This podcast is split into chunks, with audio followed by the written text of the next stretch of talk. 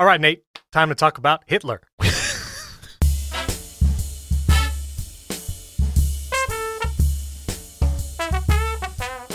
Hello and welcome to Movies on the Side. This is Stephen Robles. And this is Nate Baranowski. And we're coming at you from our respective bunkers because we want to talk about Hitler and Nazis, all that together in the movie Jojo Rabbit. That is the movie for today. Nate, we're going, we're just jumping right to it. Yeah, let's get it. Let's get right in. Jojo Rabbit. This was directed by Taika Waititi, who won an Oscar for this movie, Best Adapted Screenplay. This movie also on Rotten Tomatoes got 80% critic score, but 94% audience satisfaction. Mm-hmm.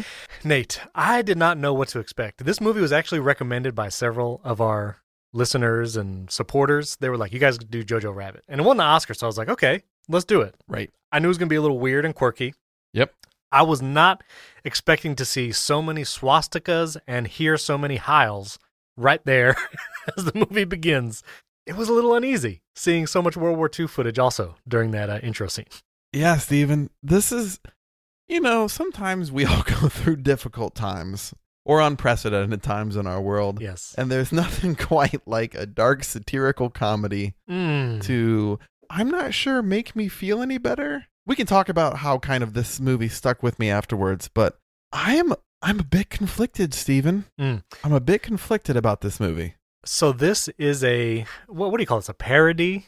Satire. This is satire about a World War II era child played by Roman Griffin Davis. The child's name is Jojo, and Jojo is wants to be a Nazi. an- right. He wants to serve in Hitler's army, and the story is him and what happens to him. And so, if you have not seen this movie, I- I'm actually going to say this right here on the outset. This is actually a pretty interesting movie.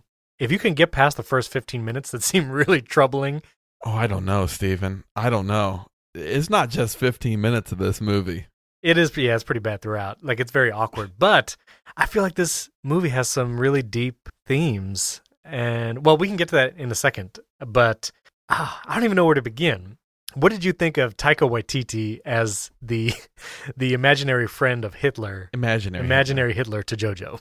So, I know his work from Thor Ragnarok. He was also Korg in that uh, voiced Right. him. So, like, Right. I know his work and I know his, like, goofiness. To be fair, him as Hitler was, I didn't find it as funny as I think I was supposed to find it. Some of the physical comedy. So I found his accents kind of funny because it definitely went in and out of all kinds of things. So you're gonna get out there and you're gonna have a great time, okay? Okay. That's the spirit, okay.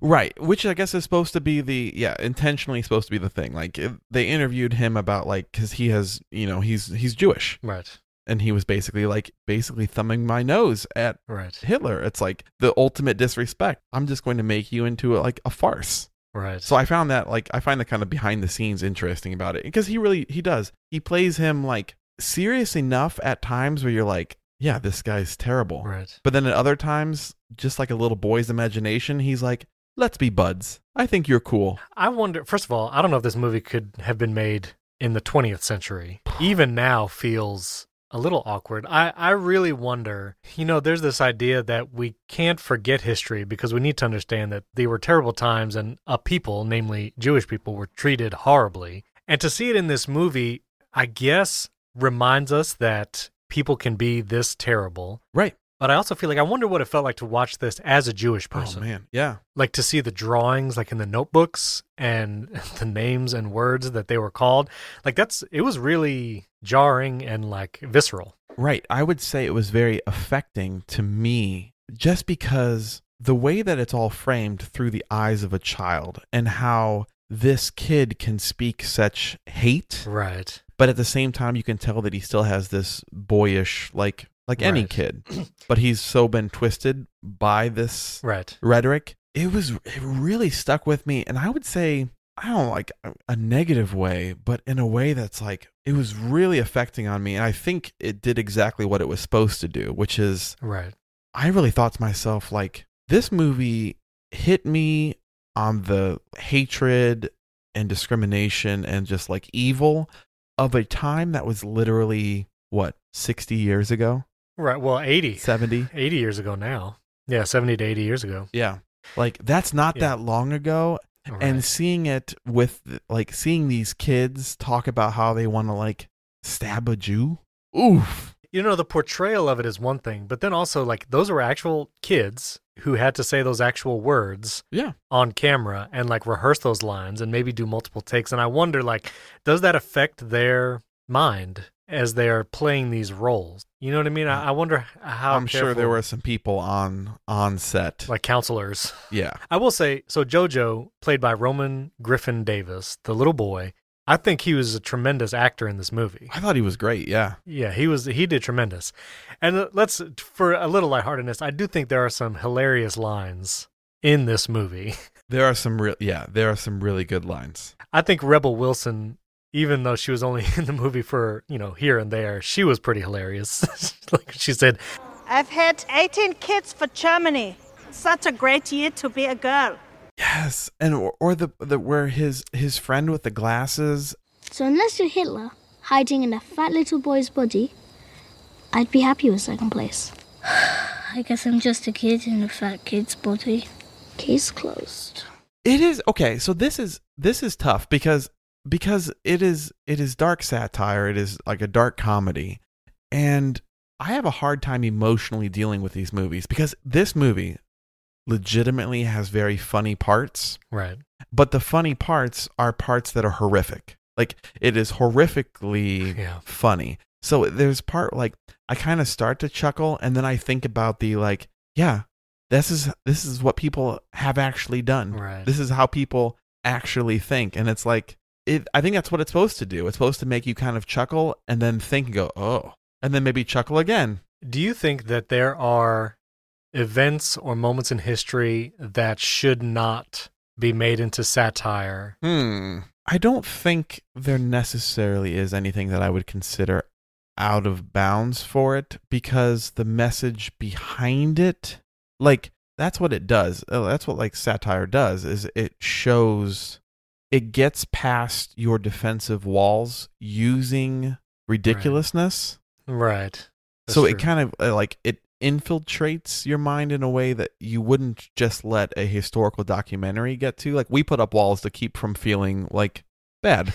Right. We do that all the time to emotionally shield ourselves. Satire like kind of breaks those down and then from the inside goes like, "Wait, what?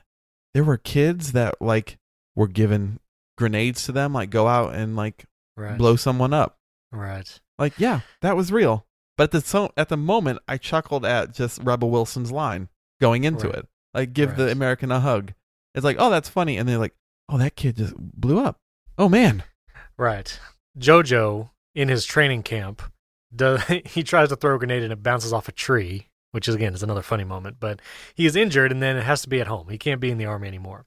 a joke that I found never endingly funny was about how, which again is part of the satire of anyone in like Nazi Germany.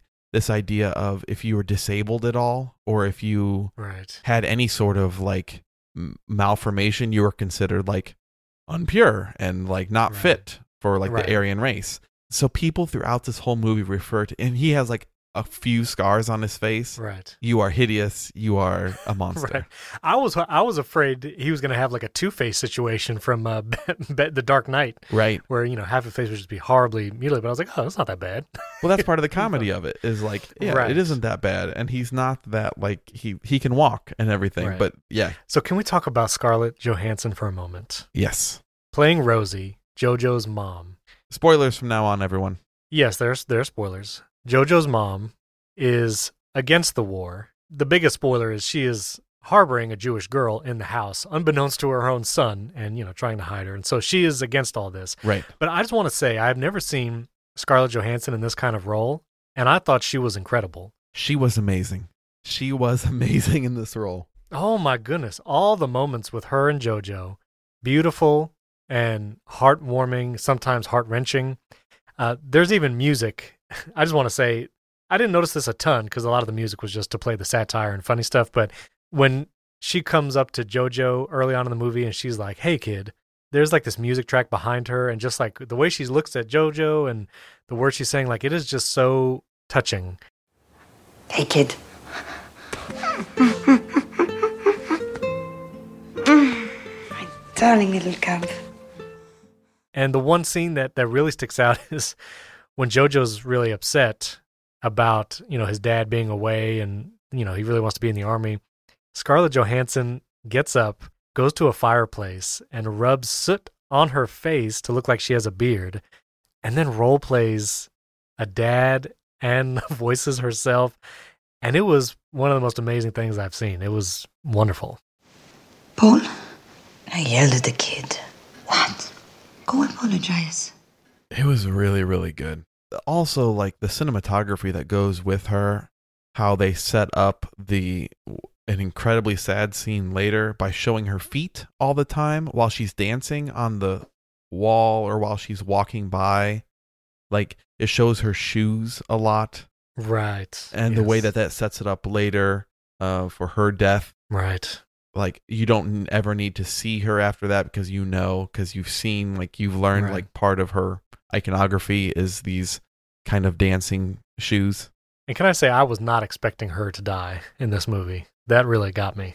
Oh man. Yeah. But all the scenes with her and JoJo, like by the river, and she's joking with him and like ties his shoes together and then says, like, all right, see you at home. She was delightful uh, in this movie. She was great. And well, and the the relationship they have where she mourns the fact that like he's a fanatic Nazi lover, but she is like knows that is wrong and evil. And so it's this idea of like how do you love your son while at the same time trying to protect him from the controlling party Right. because like and not not let him know that you're like in the resistance. Yeah. Oh, was- she also had this hilarious line when they were eating across from each other. And she said, I'm just going to chew on these grapes. And she sips the wine. it's just perfect. Crunches on him. I might eat later. For now, I'm just going to chew on these grapes. Sam Rockwell, Sam Rockwell as Captain Klenzendorf. Captain K. at the beginning, you know, he's kind of in the training of this camp and he's mad because he's injured and so he can't fight in the army. But as the movie progresses and he kind of becomes a quasi father figure to JoJo, man, I really came to like him. I thought he did a great job. Well, and there's also like a kind of beneath it, which it starts as as a joke and ends up being sort of like part of the sadness, is this idea of like we kind of see he's maybe sort of closeted gay or openly gay, and so there's this like also like what Nazi people thought of gay people was also kind of in there as well. Mm, And there's this idea of like later on, he kind of hides the fact that he knows that Elsa is not uh, JoJo's Right. sister and instead a Jewish girl hiding there. Right. And there's this idea of both of them were at times persecuted by Nazis. Yeah, that's true. And the final scene that he has, this is after Germany is defeated and they're kind of lining up the Nazis. And then he has a moment with JoJo that is just really tear jerking. And then he, he turns and he takes the jacket off JoJo so the people don't know he's German and he pushes him away. And, and oh man, it was a powerful scene. To yeah, to save him. Come here, let's take a look at you. You look good. You're okay, kid. Now go home, look after that sister of yours. Okay? Get away. Get away, too. So man, he was great. Okay, we have to talk about Elsa. Mm-hmm. played by is it Thomasin McKenzie? Elsa is the Jewish girl that is that Scarlett Johansson has hid in in the home. Man, never seen her before. Her performance is great too. She is a force in this movie. There's a scene where you know JoJo's like, you know, we're superior, Aryan race, and then she gets him like in a headlock, and she says this line. I am descended from those who wrestle angels and kill giants. We were chosen by God. Man, Wow. she she's intense. Yeah, she's amazing. If you were to just put the guy, you know, the kid who plays JoJo and Elsa and Scarlett Johansson, like they were allowed let the chefs cook. Right. And they were allowed to cook in this movie. mm, that's good. And I would say the a lot of the success of this movie rides on those three just killing it. Absolutely. All the interactions too with Jojo and her. At first, you know, Jojo's like, you know, tell me about the Jewish people. Like, you know, obviously still hating them. Yeah, where are your horns and Right. that sort of thing. and and Elsa plays into it. She's like, "Oh, I haven't grown them yet." She's like, Yeah. has these Yeah. funny lines. But man, there's also this one scene after Jojo sees his mom having been hanged, and he goes up to Elsa and literally stabs her with a knife, like in her shoulder. And Elsa just, you know, removes the knife and does nothing. You know, and I think they hug after that. I think I think she go like he collapses on the floor and she goes kind of like nearby to comfort him. There's even the uh, I thought it was hilarious. You know, Jojo pretends he's reading letters from her boyfriend Nathan, Right. and, and uh, it was kind of funny because in the last scene he's reading this letter. It's a blank piece of paper. Nathan, he died last year. Tuberculosis. Well, it's weird. Who wrote these? Well, me and fake Nathan still have a plan for you, right? right, right. Yeah, and then the final scene when they go outside and dance because Elsa said, you know, first thing we're gonna do is dance once we're free. Like, Right. it was just incredible. It's it's a really heavy movie though, man. This movie is shot. I I did get Wes Anderson vibes in this. I got Moonrise Kingdom and that sort of like Mm. it is quirky at times. It's shot. Taika said that he wanted the movie to be not gray and dreary like those World War II movies showing Germany typically are, Right. but he wanted to show like, yeah, actually, while like the Third Reich was falling, like people were still, you know, it was colorful. People were still into fashion and and beautiful colors, and Mm. it wasn't until the end it wasn't as if the world was crumbling apart. There was this denial and this idea of like no everything's fine. We'll just keep going living our daily lives. So i really appreciate that the whole movie is shot not in a dreary way. Even like with the final like tanks attacking and everything it's not most movies make it cloudy and rainy and dreary but this shows like this a cruel juxtaposition between like war comes upon you regardless of if it's sunny outside tragedy Right. strikes anytime sort of thing Yeah. and i found that a choice to make the whole movie kind of like they're riding the bikes on a nice day and the caravan of wounded soldiers goes by and there's this weird tension that it shows between like people are just enjoying their lives while you know the country is losing a war Nate, do we need to rate this movie? yeah we do Okay. I'm very curious what you're going to rate this because of your, your me too i'm curious what i'm going to rate it too On a scale of zero to five hand grenades, because it's kind of the object that Yep. put JoJo on a different path to interact with everybody. So zero to five hand grenades. Oh, and also the scene when the Gestapo come to the house and are searching, that was very tense scene. Yes, and uh, yes, done super indeed. well. And when Elsa came out and just been like, "No, I'm a sister," Whew, that was good. oh man Nate, I'm gonna give this movie four hand grenades.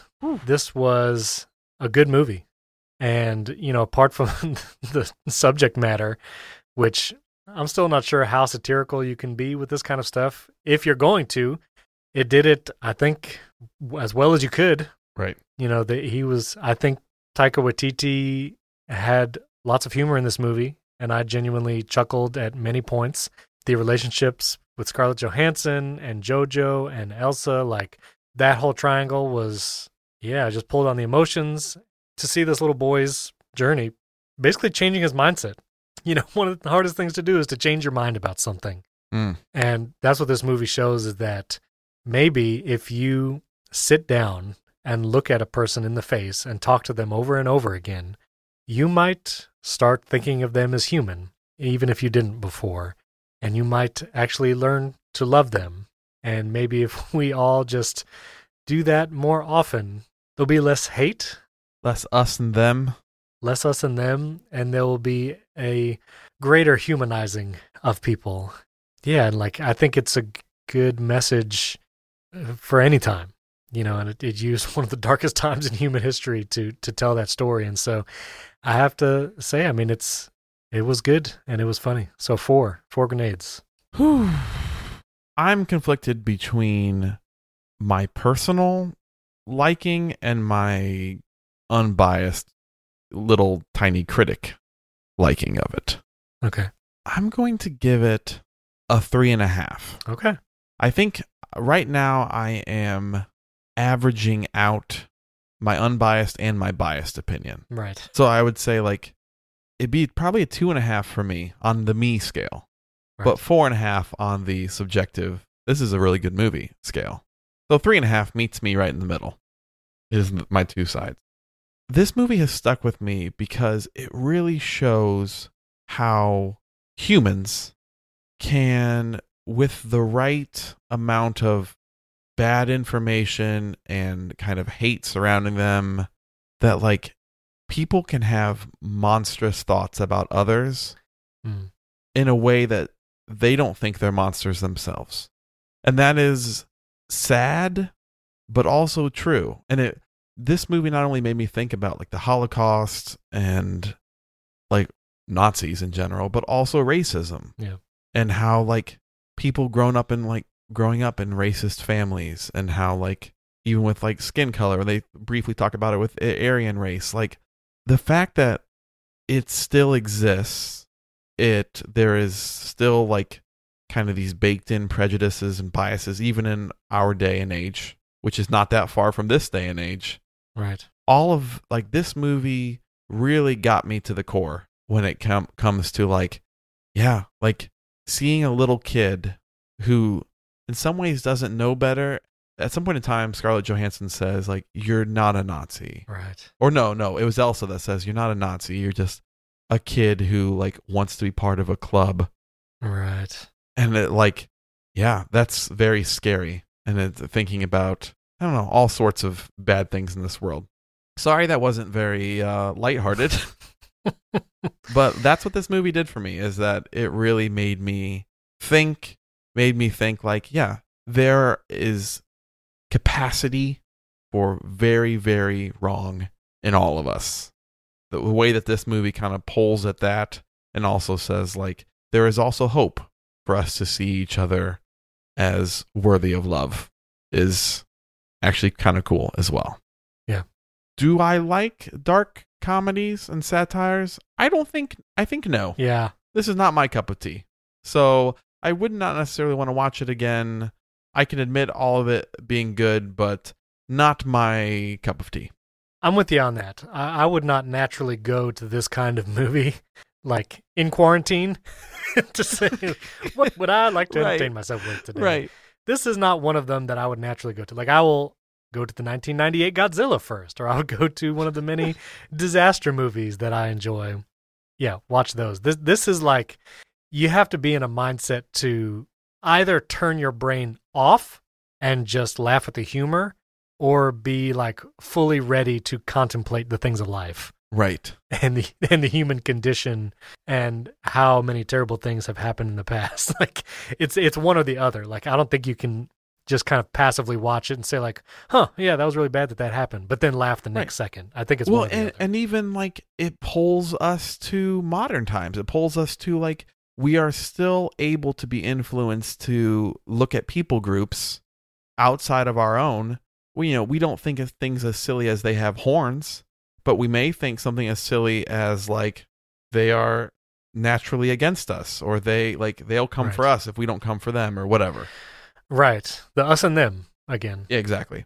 Might I just say this movie felt a little bit like medicine. Mm, Medi- like I didn't like it when it was going down. right. I didn't even like the aftertaste, Mm. but in some weird way, I feel better for having taken it. Hmm, that's good. Well, listeners, do not think us and them as you go to your grocery store and buy all the toilet paper. Think about other people who need food as well. Think about everyone else.